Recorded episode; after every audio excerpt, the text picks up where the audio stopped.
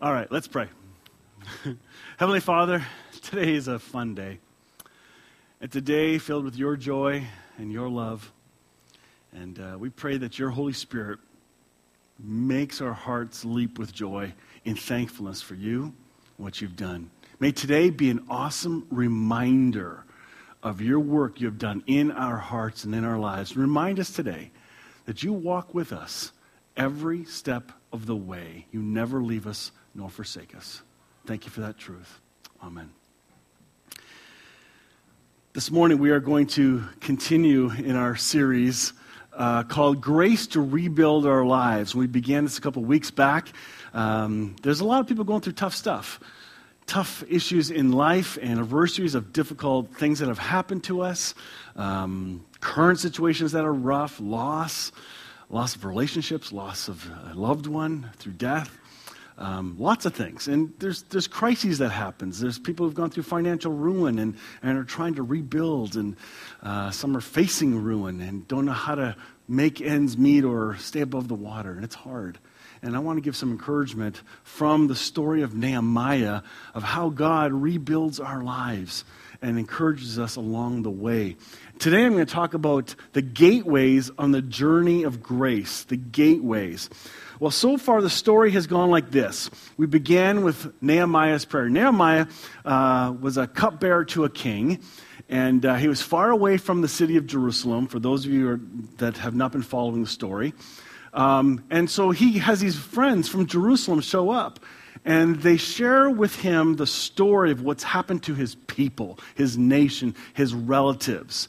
And he is in absolute torn despair Oh my God, what has happened? And he cries out to God, prays desperately, I need help. My people need your help. By the way, I'm going to remind you, God, of all the stuff you promised you would do if we repented and all that stuff. Now give me favor as I go talk to the king for a favor.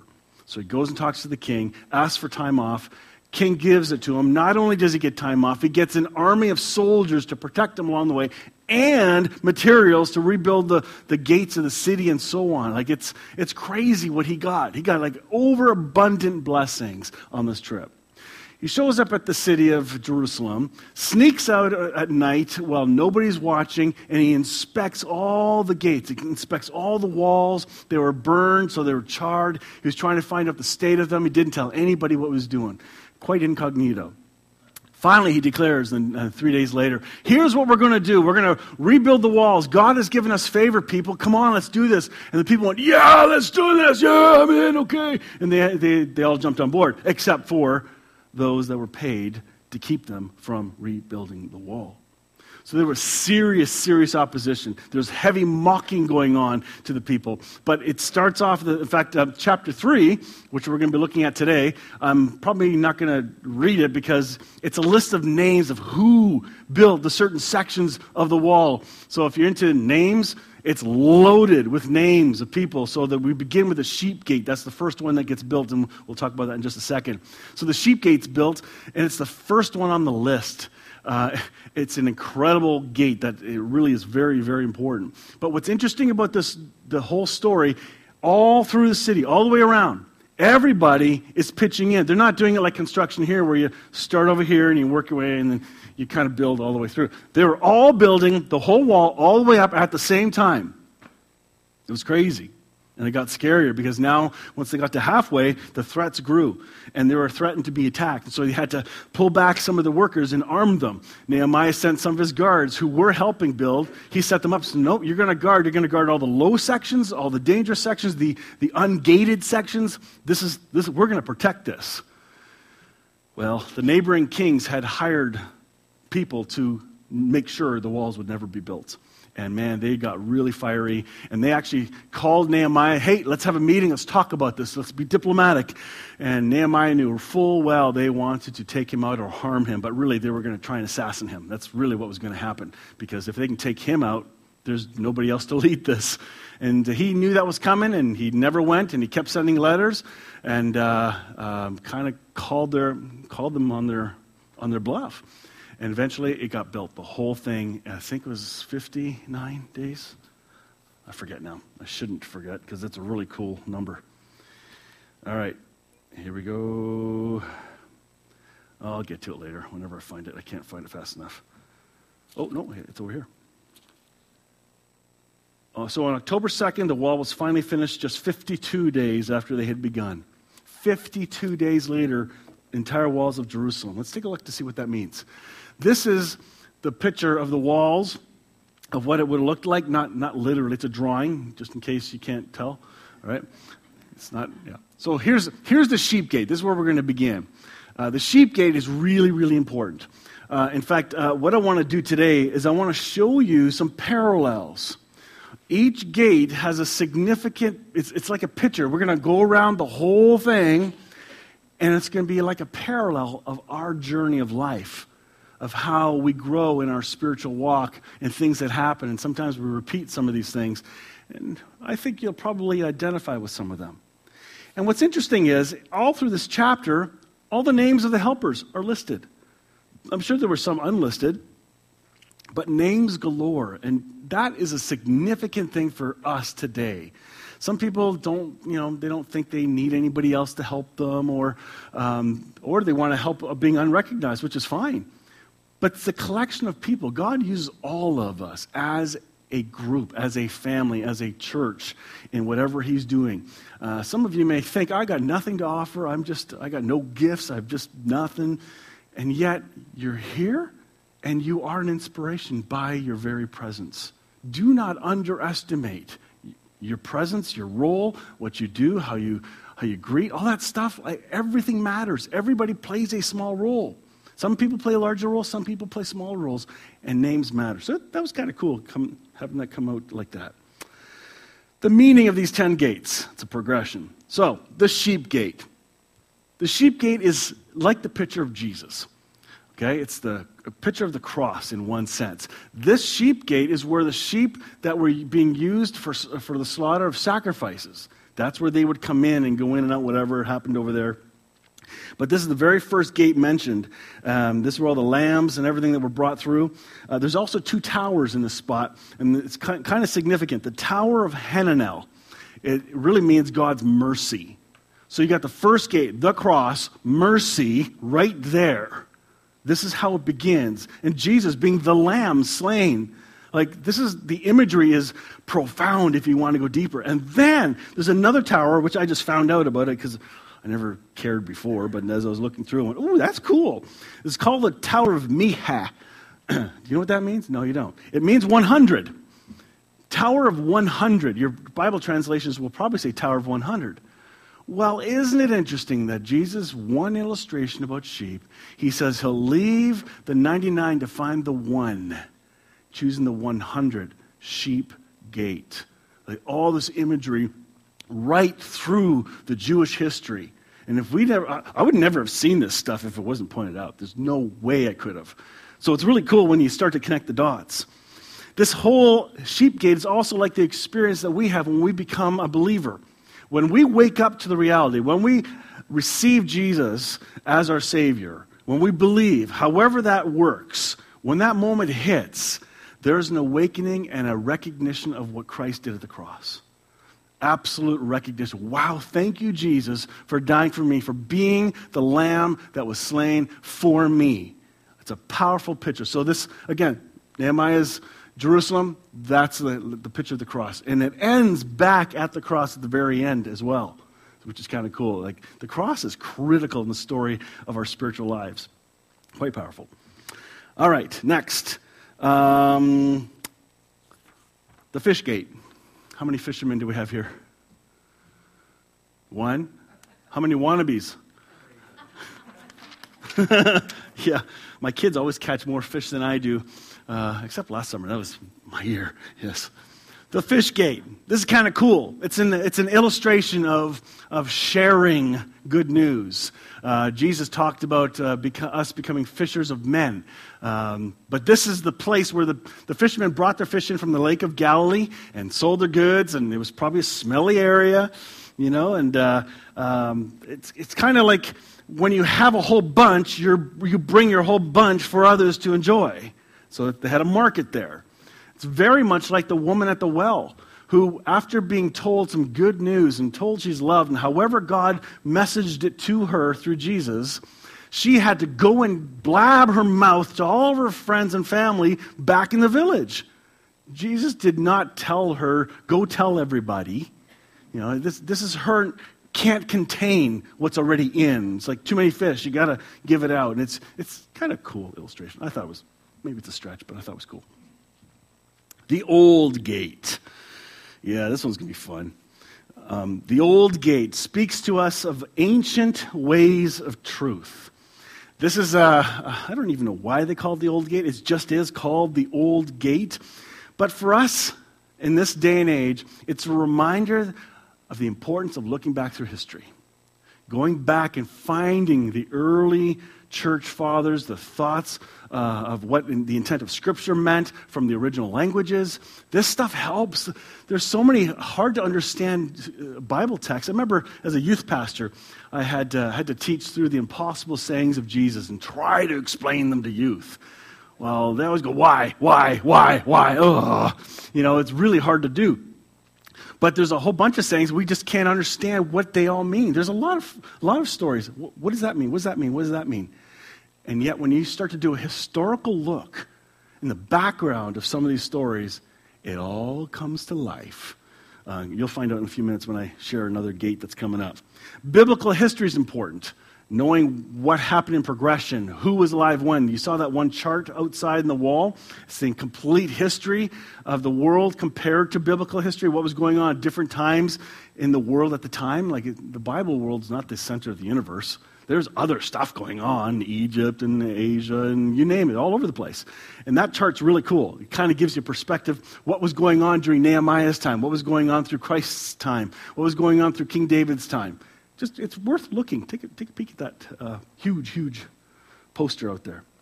The early church fathers, taking a look at what they believed and taught, especially in the first five centuries, really a big deal. Athanasius, uh, Polycarp, these guys, what did they see? What did they believe the words of Jesus to mean? God, it's time to go back to some of that old stuff. And some of us, we're too used to a vending machine style, internet fast, crazy. What does Google say? There we go, that's what it means. That's scary. There's a lot of options out there. In fact, I think the best things my theology professor taught, he showed us multiple perspectives on different ways to see the scriptures, different types of theology, instead of just having one. Especially, here's an example. If you're in, let's say, a Baptist college, Bible college or something like that, you're going to get their way of what they want you to believe, and that's their bent. That's how it works. If you go to a Pentecostal one, same thing. You're going to get their bent exactly of what they want you to believe. If you go to whatever, it doesn't matter which one, they all have a bent. And that's fine. It's when you start to say, no, they're all wrong, they're all wrong, mine's the only right one. Well, if that's true, then we're all wrong if you think about it, right? I, had, uh, I saw a hilarious post about hell. Of uh, what? I haven't told you yet. uh, the idea was uh, if you get logical about hell, this is a chemist who is uh, uh, uh, saying this. I'm, i might post it because it's funny. Well, maybe I won't.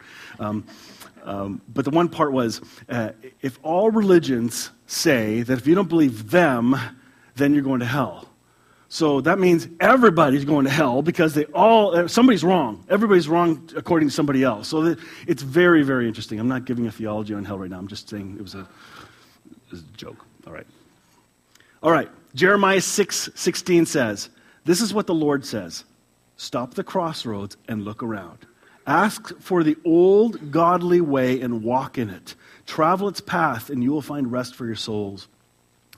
This is where you also find wisdom in speaking to those who've gone on before you, who've had a lot more experience in life. Um, I cannot believe they hired me as a youth pastor. I'm just shocked as I look back at the progression of learning that has happened since then.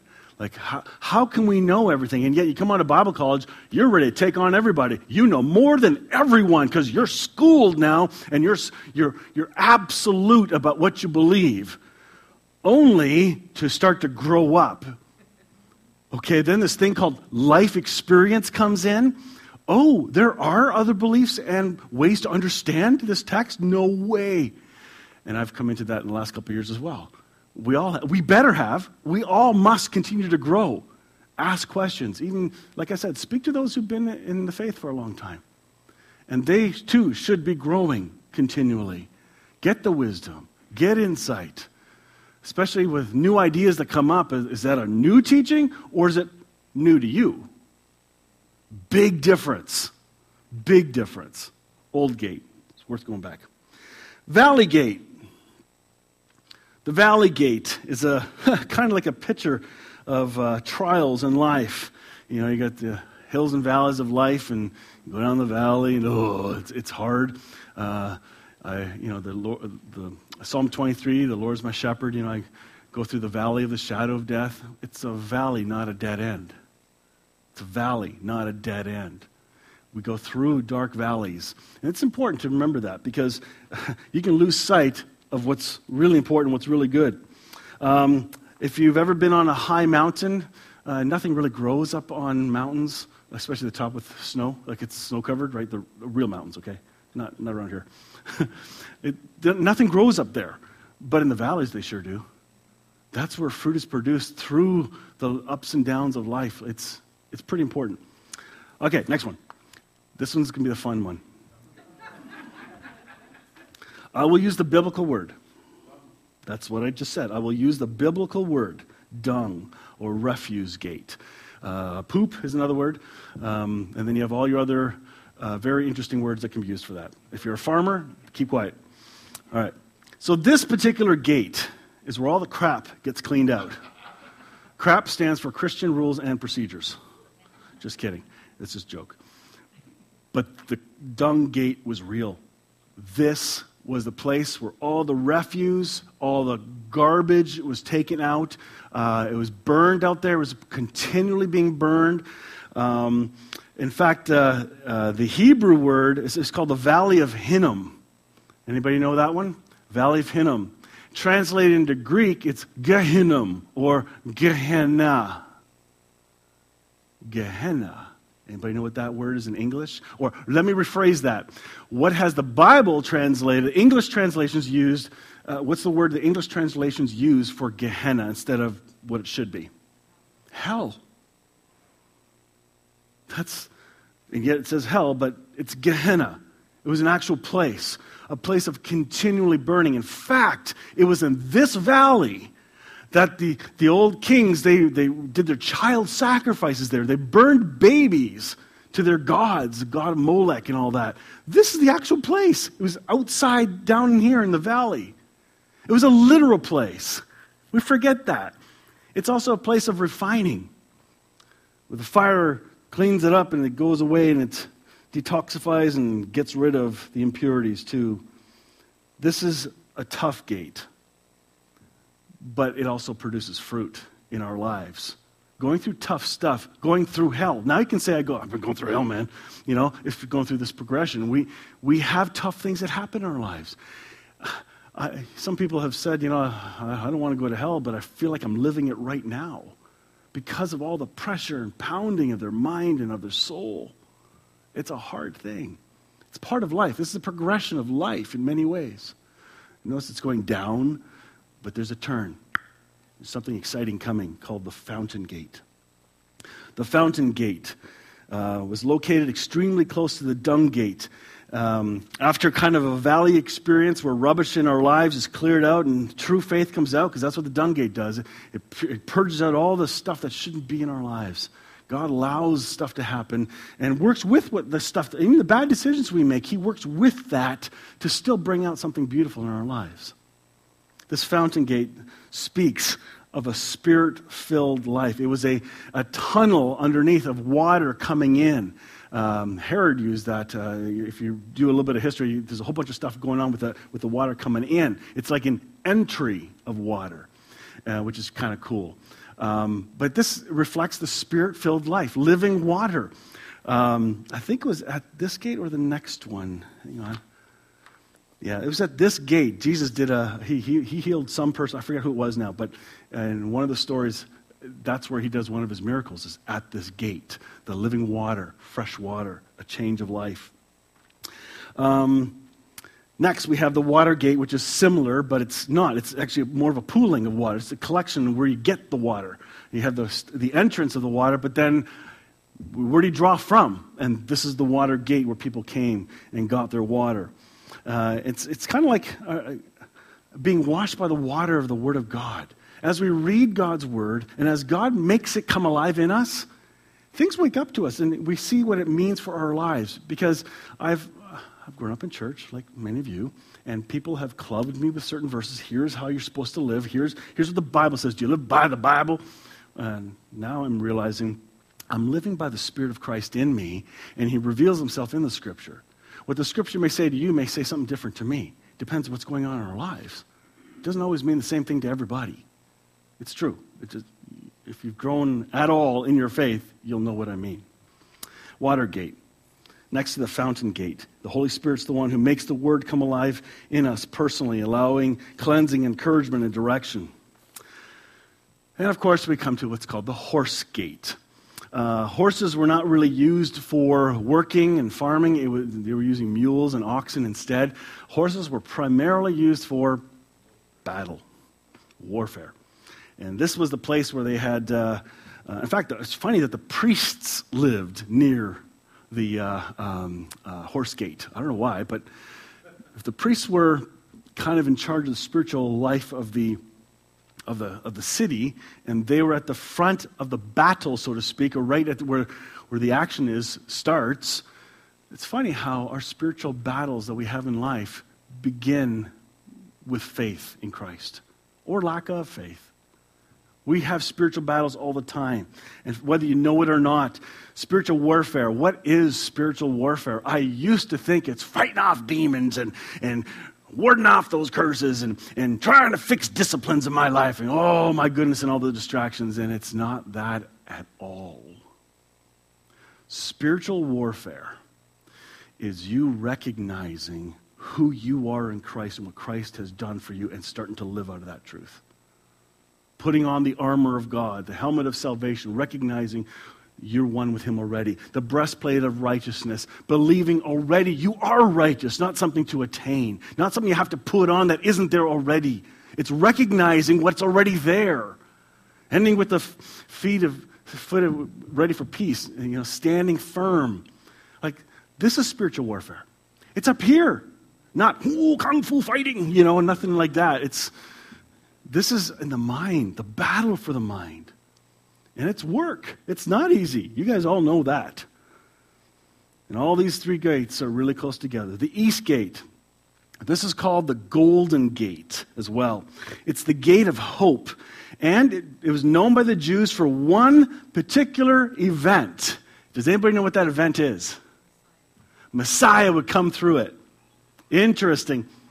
Then we have Ezekiel 44 1 to 3 says, the gate that looked towards the east, and it was shut. The Lord said to me, This gate shall be shut, it shall not be opened, and no one shall enter by it, for the Lord God of Israel has entered by it. This east gate opens and looks towards the Mount of Olives. And guess which gate Jesus came through on Palm Sunday? Really? Your good guess. Yes, you're right, Eastgate. Like, the history of all this coming together is very, very, very powerful. I love it. So that's the East Gate. The inspection gate. Gate of judgment, gate of inspection. We are called to live our lives with eternity in view, not the here and now. There's more going on than we know. We think of not just short term, we think long term heavenly minded. Mind you, some people say they're so heavenly minded they're no earthly good. Well, that line is really true for some people. They're absolutely no earthly good because they're so, they talk like they got a Bible stuffed in their throat and they sound so religious that they have no way to connect with anybody. Like, be real, be honest, be who you are, and let your faith grow. The inspection gate. Hebrews in the New Testament, you'll recall it says, It is appointed unto one, a man to die once, and after that, judgment. Sometime I want to teach on judgment, because it's not what we think it is. We have a westernized concept of what judgment is. And if you look up that text, you're going to find out pretty quick that Jesus has already judged us by his righteousness. And since he has put away sin, you're not going to be judged because of sin. Huh. Judgment. Well, I can say that for another sermon because that's, that's a loaded topic, and I want to really lay that one out. But this is also about guarding your mind, inspection gate. It's about guarding your mind, controlling what goes in, all kinds of, we, we've done a number of messages on this topic uh, to be careful, you know, to, to guard your minds, to make sure you remember who you are. Remember you're forgiven. Remember you're clean. Um, it's to inspect, to reflect, to meditate. That's kind of what the inspection gate can remind us of. And it brings us full circle back up to the sheep gate, back to the cross. Begins with sheep gate, ends at the sheep gate. Let me see if I can see this. Which verse did I, is it? Oh, darn, I didn't do that. Oh, it's in here. 32. One second. The other goldsmiths, the other goldsmiths and merchants repaired the wall from that corner to the sheep gate. So it was all now done. This whole chapter 3 is the full building of all of this section right up to that corner. So it starts at the sheep gate, ends at the sheep gate. And I don't think it was an accident that they started with sheep in the story. Christ is the centerpiece. He's the centerpiece of history. I cannot help but constantly be reminded that when Jesus said, If you've seen me, you've seen the Father, and on the Mount of Transfiguration, when he, when he stood there and Elijah and Moses stood on either side of him, the disciples are there, hey, let's build you a temple, let's build you a thingy, something. Oh, we can, you know, we'll do sacrifices for, for, for these guys. And they heard God's voice. And God said, This is my son. Listen to him. Not Moses, who represents the law, a partial revelation of who God the Father is.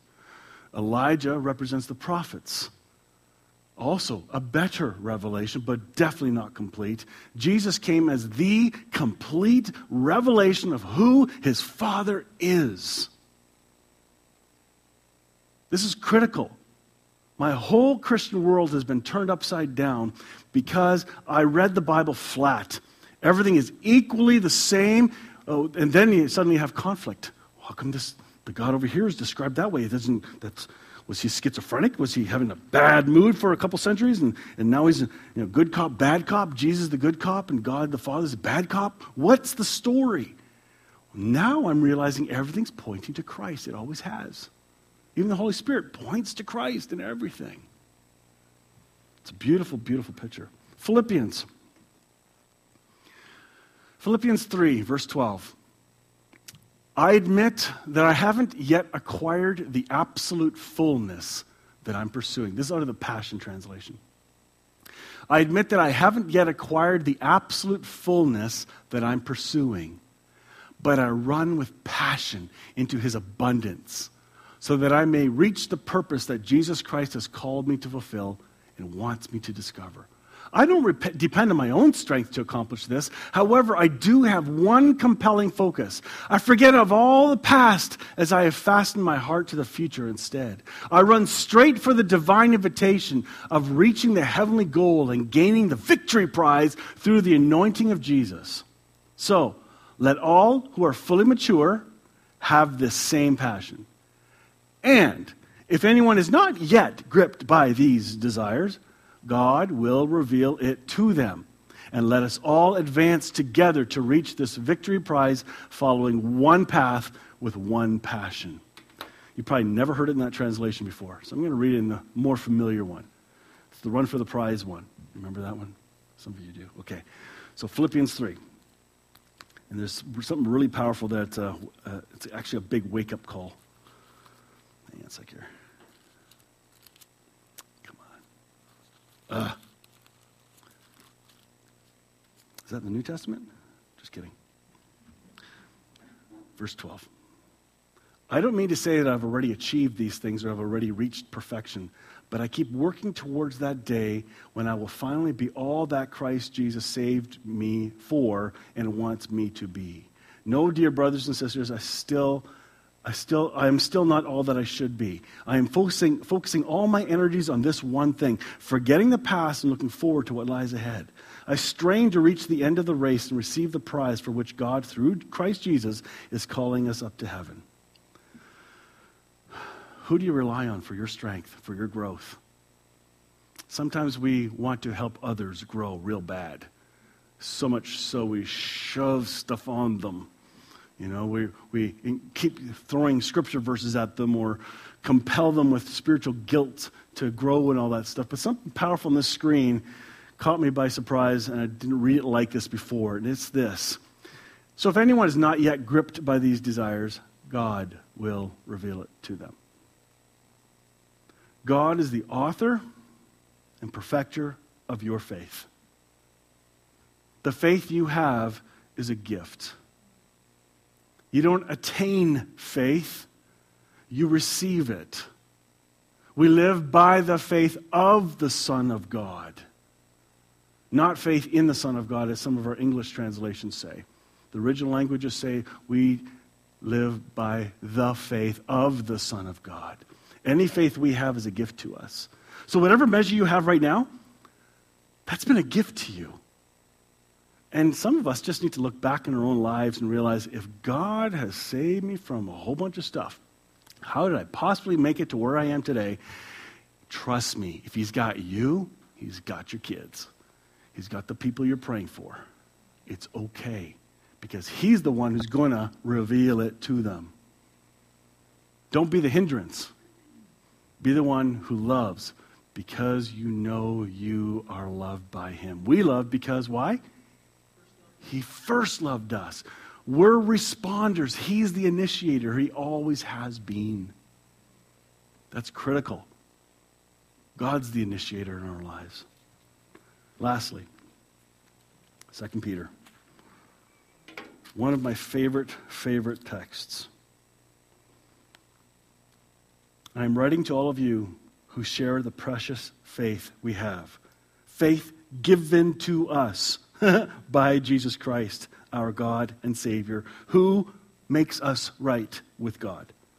2 Peter chapter 1, just so you know. I'm not making this up. As we know Jesus better, his divine power gives us everything we need for living a godly life. He has called us to receive His own glory and goodness. And by that same mighty power, He has given us all of His rich and wonderful promises. You lack nothing.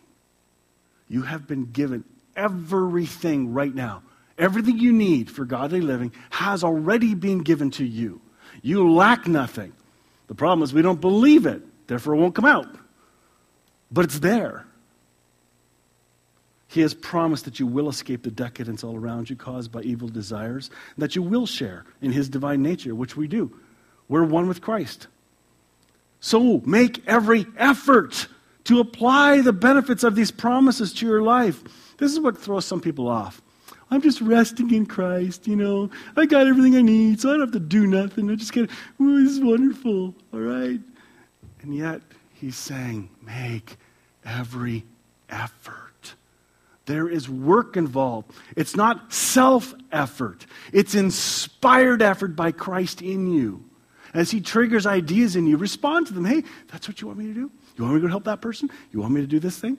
Do this for my family, my wife, my kids? Sure, I'll do it. And that's responding by His power, not self effort. So make every effort to apply the benefits of these promises to your life. Then your faith, which was your gift, remember? Was your gift? Then your faith will produce a life of moral excellence. A life of moral excellence leads to knowing God better. Wow, imagine that knowing God leads to self control. Hmm. Any problems here with that? self control leads to patient endurance. Patient endurance leads to godliness. Godliness leads to, listen to this, love for other Christians. And finally, you will grow to have a genuine love everyone. Everyone. Even those people you can't stand. Only God can do that. Do you see the progression? It's powerful. The more you grow like this, the more you will become productive and useful in your knowledge of our Lord Jesus Christ. But those who fail to develop these virtues are blind, or at least very short sighted. They have already forgotten that God has cleansed them from their old life of sin.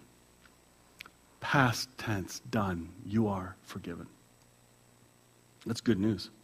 So, dear brothers and sisters, work hard to prove that you really are among those God has called and chosen. Doing this, you will never stumble or fall away and God will open wide the gates of heaven for you to enter into his eternal kingdom of our Lord and Savior, Jesus Christ. I plan to keep on reminding you of these things, even though you already know them and are standing firm in the truth. Yes, I believe I should keep on reminding you of these things as long as I live. That's a lot of reminding. It's because we forget. The journey of grace.